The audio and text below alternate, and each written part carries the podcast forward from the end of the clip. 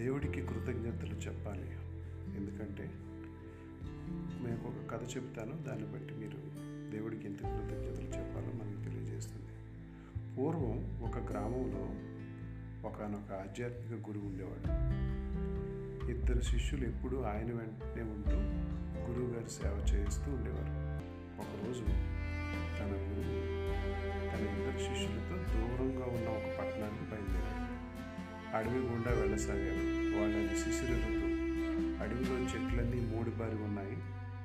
ఉదయం శీతల గాలులతో శిష్యులు వణికిపోయారు మధ్యాహ్నం అయ్యేసరికి ఎండ తీవ్రత బాగా పెరిగిపోయింది ఇవేమీ పట్టించుకోకుండా గురువుగారు నడుస్తూనే ఉన్నాడు.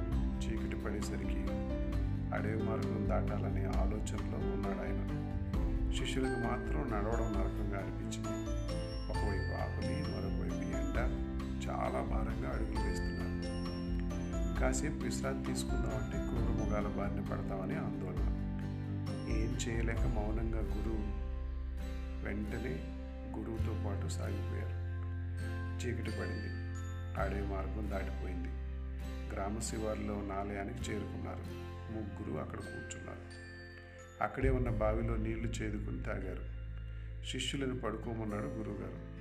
ఆయన కూడా విశ్రాంతి తీసుకోవాలని భావించి పడుకోబోయే ముందు హే భగవాన్ ఈరోజు నువ్వు చూపించిన ప్రేమకు నేను చాలా కృతజ్ఞుని అలాగే నీ దయ మాపై ప్రసరించుగాక అని ప్రార్థించాడు. గురువు ప్రార్థన విన్న శిష్యులకు మతిపోయినంత పనైంది. ఆగ్రహంతో గురుగారు ఈరోజు దేవుడు మనకి ఏం మేలు చేశాడని కృతజ్ఞతలు తెలియజేస్తున్నారు. ఎంత కష్టపడ్డామో చూశారు కదా. కనీసం తినడానికి తిండి కూడా దొరకలేదు. ఈ కష్టాలను దేవుడు చూపించిన ప్రేమే అంటారా? అని ప్రశ్నించారు.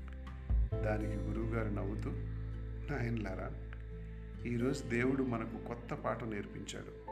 కష్టాల్లో ఎలా ఉండాలో చూపించాడు. సహనంతో ఉండడం నేర్పించాడు. అందుకే కృతజ్ఞతలు తెలియజేశాను అన్నాడు గురువుగారు. క్రూరముగాల బారి నుంచి కాపాడాడు. ఒక గూటికి చేర్చి చేత తీరడానికి చోటు కూడా ఇచ్చాడు. ఇంతకన్నా ఏం చేయాలయ్యా? గురువుగారి మాటలు శిష్యుల్లో మార్పును తీసుకుని వచ్చాయి. వాళ్ళు కూడా దేవుడికి కృతజ్ఞతలు తెలిపి హాయిగా నిద్రపోయారు. ఇదండి మనం దేవుడికి ఎందుకు కృతజ్ఞతలు చెప్పాలో ఒక మంచి పాఠంగా నేర్చుకున్నాం. Thank you